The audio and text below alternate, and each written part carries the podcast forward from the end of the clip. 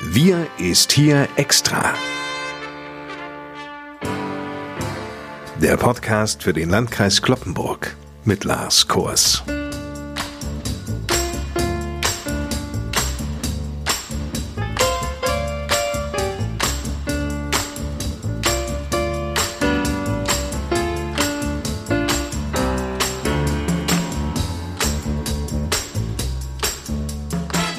Gute Nachricht gleich zu Beginn dieses Podcasts. Der Bundestag hat eine Gutscheinregelung für Corona-bedingt abgesagte Pauschalreisen beschlossen. Das heißt, angenommen, Sie sind Kunde eines Reiseveranstalters, können aber in dieser Corona-Zeit Ihren Urlaub nun nicht antreten, dann gibt es ja zwei Möglichkeiten. Möglichkeit eins: Sie lassen sich den bereits vorab gezahlten Betrag wieder rückerstatten oder aber, und nun kommt Möglichkeit zwei.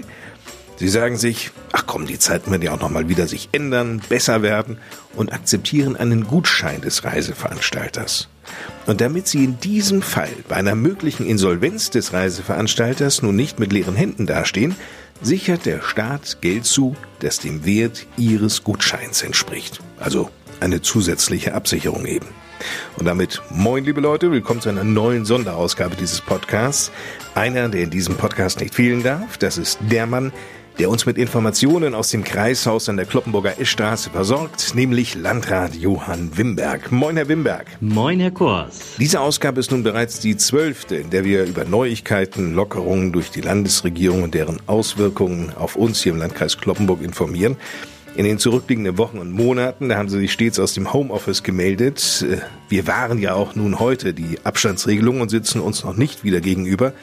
Sie wollen mir jetzt aber nicht erzählen, dass Sie ein gutes Vierteljahr nicht rausgekommen sind zu Hause. Ja, Herr Goss, in der Tat. Ich äh, habe durchaus in den letzten Wochen und Monaten auch sehr intensiv das Haus verlassen, bin ins Büro gefahren, ins Kreishaus nach Kloppenburg und habe darüber hinaus nicht nur dort, sondern auch äh, Termine wahrgenommen. Tatsächlich war das in den letzten Wochen etwas weniger, was die Außentermine angeht. Wir haben also vieles hier aus dem Büro im Kreishaus heraus gemacht. Ich sitze auch jetzt im Büro des Kreishauses wir haben natürlich viele Termine, die anders organisiert werden. Unter Berücksichtigung der Abstandsregelungen suchen wir teilweise auch nach räumlichen Möglichkeiten, wo man dann mit entsprechenden Gruppen auch überhaupt tagen kann.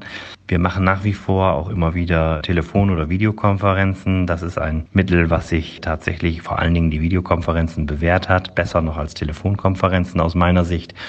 Und dies ermöglicht mir auch jetzt in dieser Woche wieder auch Besprechungen zu führen mit äh, Vertretern in Hannover oder Berlin, ohne dafür hunderte von Kilometern fahren zu müssen.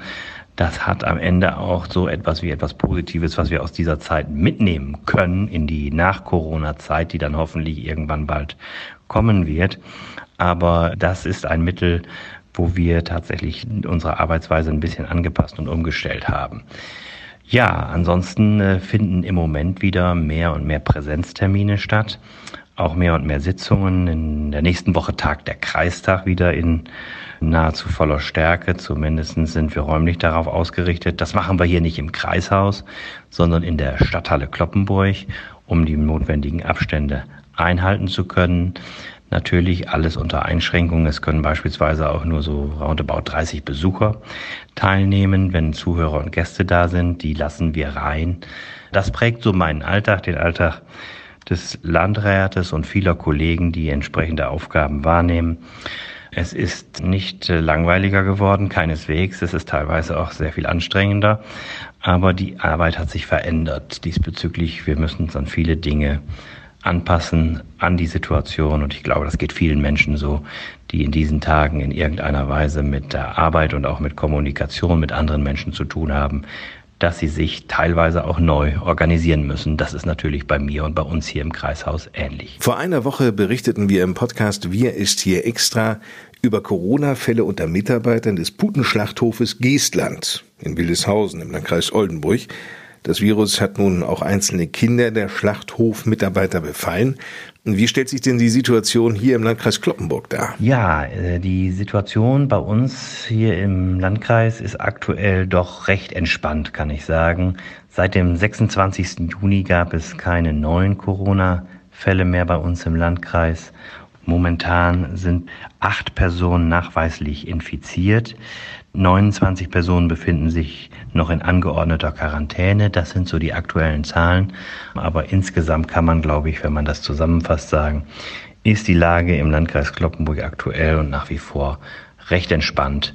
So sieht es aus. Wir testen gerade auch in einem Schlachthof noch einmal in Essen die Belegschaft durch haben das jetzt gerade zum Abschluss gebracht fast und dahingehend, wie gesagt, äh, hoffen wir natürlich auch auf möglichst wenig positive Befunde, dass am Ende auch dadurch hier nicht irgendein Hotspot entsteht und wir uns Sorgen machen müssen. Das ist bei der letzten Testreihe durch sämtliche Schlachthöfe, die wir hier im Landkreis haben, ja auch entsprechend verlaufen, so dass wir am Ende keine zusätzlichen positiven Befunde haben. Hoffen wir mal, dass sich das auch weiterhin so bestätigt. Aber man kann es nie wissen. Man muss immer darauf auch gefasst sein, dass sich andere Entwicklungen auftun. Deshalb auch nochmal der Hinweis, Corona ist noch nicht überstanden. Wir müssen weiterhin sehr, sehr vorsichtig sein. In der letzten Ausgabe äußerte Landrat Johann Wimberg die Sorge, dass die finanziellen Auswirkungen durch Corona erst noch spürbar würden. Der Landkreis würde sich auf erhebliche Verluste einstellen. Doch die Sorge könnte jetzt ein wenig kleiner werden, nachdem das Land Niedersachsen finanzielle Hilfen für die Landkreise ankündigte, um Ausfälle zu schultern. Ja, Niedersachsens Landesregierung will einen zweiten Nachtragshaushalt beschließen. Es sollen 8,4 Milliarden Euro auf vier Säulen verteilt werden. Die Kreditaufnahmen sollen Mitte Juli final im Landtag bestätigt werden, so heißt es. Die zweite Säule in diesem Nachtragshaushalt ist für Kommunen, also für Landkreise, Städte und Gemeinden vorgesehen. Es sind rund 1,1 Milliarden Euro eingeplant, zusätzlich zu den circa 2,3 Milliarden Euro, die vom Bund kommen werden. Unter anderem sollen die Ausfälle in der Gewerbesteuer ausgeglichen und der kommunale Finanzausgleich abgesichert werden. Das ist die Absicht der Landesregierung. Das Rettungspaket soll die Haushalte der Kommunen stabilisieren und Luft für notwendige Investitionen vor Ort schaffen, was sicherlich ganz richtig und wichtig ist, denn durch entsprechende öffentliche Aufträge, Nachfragen von den staatlichen und kommunalen Ebenen, das schafft wirtschaftlichen Antrieb und Nachfrage und, äh, und Beschäftigung in Unternehmen. Deshalb ist wichtig, dass auch der kommunale Bereich nach Corona weiterhin auch am Markt tätig ist und entsprechende Aufträge generiert, was für die wirtschaftliche Entwicklung vor Ort und überhaupt von großer Bedeutung ist. Also insofern warten wir es mal ab, inwieweit sich daraus auch hier für uns, für den Landkreis, für unsere 13 Städte und Gemeinden auch finanzielle Entlastungen ergeben.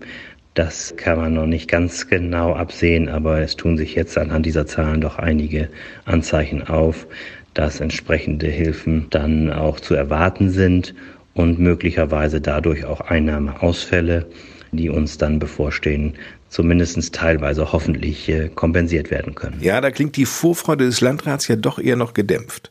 Nun stehen die Sommerferien unmittelbar vor der Tür, ein in jeder Hinsicht einzigartiges Schuljahr geht zu Ende. Ab dem 27. August beginnt dann wieder die Schule. Nur worauf müssen sich dann Schüler und Lehrer einstehen? Johann Wimberg liegen die Informationen aus dem Kultusministerium vor. Aktuell ist nach den Sommerferien in Niedersachsen eine vorsichtige Rückkehr zum Regelbetrieb geplant. Alle Schülerinnen und Schüler sollen wieder gemeinsam in der Klasse sitzen, so heißt es. Laut dem niedersächsischen Kultusministerium wird der Regelbetrieb aber noch eingeschränkt sein. Der Minister gab im Landtag bekannt, dass neben einem eingeschränkten Regelbetrieb auch Szenarien für eine Kombination von Präsenz- und Online-Unterricht sowie für erneute Schulschließungen erarbeitet würden. Vier Wochen und zwei Wochen vor dem Schulbetrieb soll geprüft werden, welches Konzept sich am besten eignet, abhängig von regionalen Infektionsgeschehen. Da muss man sicherlich gucken, wenn es irgendwo Infektionsherde gibt, dass man darauf dann natürlich gesondert reagiert. Zunächst wird der Fokus auf den Pflichtunterricht gelegt, erst dann folgen Zusatzangebote wie Wahlunterricht und das Ganztagsangebot. Und insofern sind das so die Informationen, die wir wahrnehmen und mitbekommen haben, auch aus der aktuellen Debatte und Beratung. Aber so sind zumindest dem Vernehmen nach die Planungen in Hannover. Und dann äh, schauen wir mal, wie es tatsächlich dann losgeht wenn wir dann die Sommerferien äh, beendet haben. Eines hat dieses Schuljahr jedoch gezeigt. Das Homeschooling ist ein guter Ansatz. Kinder müssen aber erst einmal den ernsthaften und strukturierten Umgang mit Unterricht am PC lernen. Äh, schließlich müssen sie sich eigenständig auch organisieren können. Um die Kinder nun hier fit zu machen, fordert der Landeselternrat ab dem neuen Schuljahr einen wöchentlichen Homeschooling-Tag.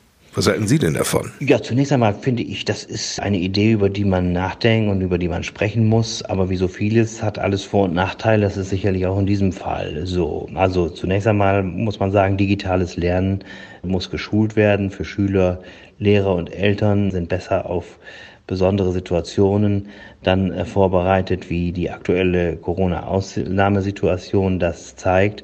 Insofern ist es schon mal gut und richtig, wenn das Thema digitales Lernen grundsätzlich bei allen möglich ist um dann auch tatsächlich in äh, Situationen, die man nicht erwartet, dann weiter arbeiten zu können. Es ist allerdings auch in der praktischen Umsetzung, was diesen Homeschooling-Tag angeht, zu bedenken, dass es auch um eine Betreuung der Kinder geht während des Tages, die sicherzustellen ist. Das ist schwierig für berufstätige Eltern. Homeschooling ist für ältere Schüler sicherlich daher leichter umsetzbar als für ganz junge, die neben dem Unterricht und den Inhalten natürlich auch so etwas wie eine Betreuung erfahren müssen, wenn dann Eltern eben nicht zu Hause sein können. Und das macht diesen Homeschooling-Tag vielleicht für einige Familien schwer umsetzbar.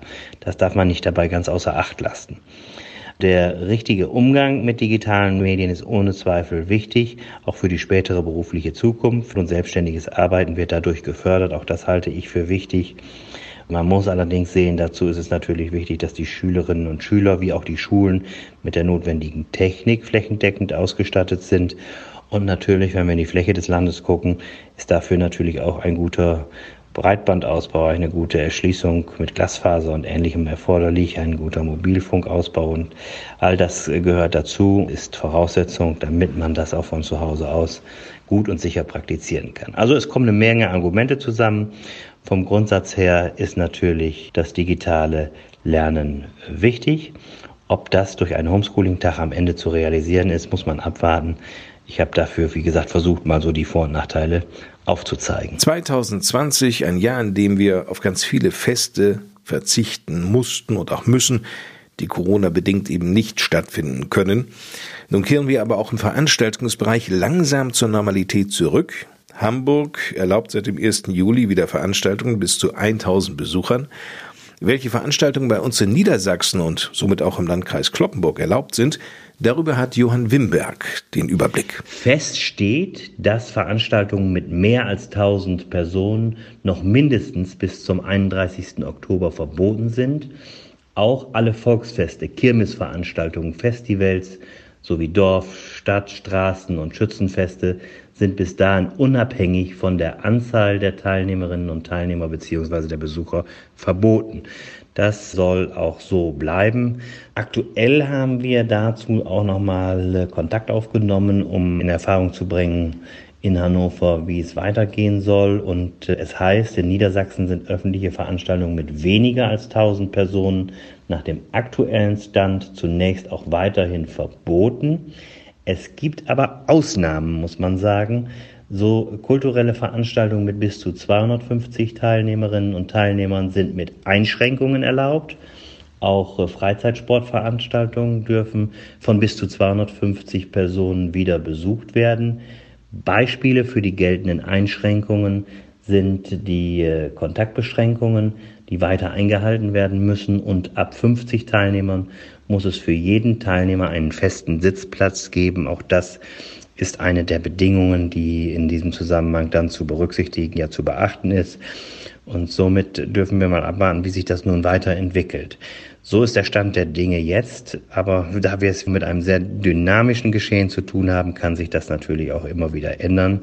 Lockern auf der einen Seite, aber im schlechteren Fall bei einer entsprechenden Entwicklung auch wieder verschlechtern. Hoffen wir mal auf das Beste dann werden wir auch da ein Stück weit mehr zur Normalität zurückkehren. Aber wie gesagt, es wird sicherlich noch einige Zeit in Anspruch nehmen. Ist unsere Geduld gefragt. Und damit endet die zwölfte Sonderausgabe des Podcasts Wir ist hier extra für den Landkreis Kloppenburg. Mein Name ist Lars Kors. Alle wichtigen Informationen rund um das Thema Corona finden Sie natürlich auch auf der Homepage des Landkreises unter www.lkclp.de. Bleibt mir noch, Ihnen bis zum nächsten Mal eine gute Zeit zu wünschen und das Feld nun Landrat Johann Wimberg zu überlassen, dem gebühren nämlich wieder die Schlussworte. Herr Gors, die Woche geht zu Ende und mir ist dabei gerade in den letzten Tagen wieder häufiger aufgefallen, dass so eine Art, ich nenne es mal Schlaumeierei um sich greift. Will heißen, dass in der Rückbetrachtung der bisherigen Ereignisse und Maßnahmen zur Bewältigung dieser Corona-Pandemie wieder die Stimmen lauter werden, die offenbar schon immer wussten, wie man die Pandemie besser hätte bewältigen können. Schade, dass diejenigen sich erst jetzt einbringen. Keine Frage, aber man kann hinterher immer einiges kritisieren und es gibt auch bestimmt einige kritische Ansatzpunkte und Lehren aus den vergangenen Wochen. Das ist ja sicherlich so. Nur insgesamt, glaube ich, sind wir in Deutschland bislang vergleichsweise gut durch diese schwierige Zeit gekommen. Niemand konnte Erfahrungen mitbringen in ein solches Szenario und ein Drehbuch gab es dafür auch nicht. Was ist uns zumindest bis heute auch alles erspart geblieben, denke ich? Schauen wir nur auf die Entwicklung in anderen Teilen der Welt, denn das müsste uns dann doch wirklich auch dankbar und vielleicht auch ein Stück weit demütig machen angesichts der Dinge, die hier bei uns doch recht ordentlich gelaufen sind. Ich denke, das dürfen wir nicht vergessen und dazu ist mir wieder mal ein Song von Udo Jürgens in den Sinn gekommen der uns an die vielen wunderbaren kleinen Dinge erinnert, die wir häufig wie selbstverständlich hinnehmen, die aber keineswegs selbstverständlich sind. Ist das nichts, dieser Sonnenstrahl auf deiner Haut? Ist das nichts, dass ein Mensch dir verzeiht und vertraut? Ja, du lebst, wo die Freiheit ein Wort nicht nur ist. Ist das nichts, ist das nichts? Ist das wirklich nichts? Mir zu, meinst du nicht, du es wäre endlich Zeit für ein wenig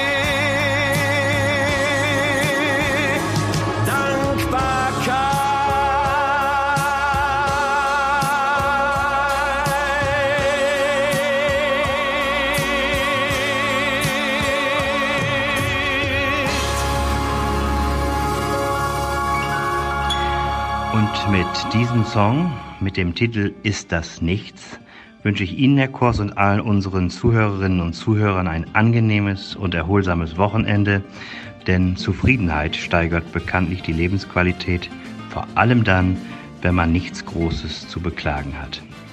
Und so freue ich mich auf das nächste Mal hier im Podcast oder wo auch immer bei uns im Landkreis Kloppenburg, hier im Oldenburger Münsterland. Bleiben Sie gesund und munter und dann bis bald. Tschüss.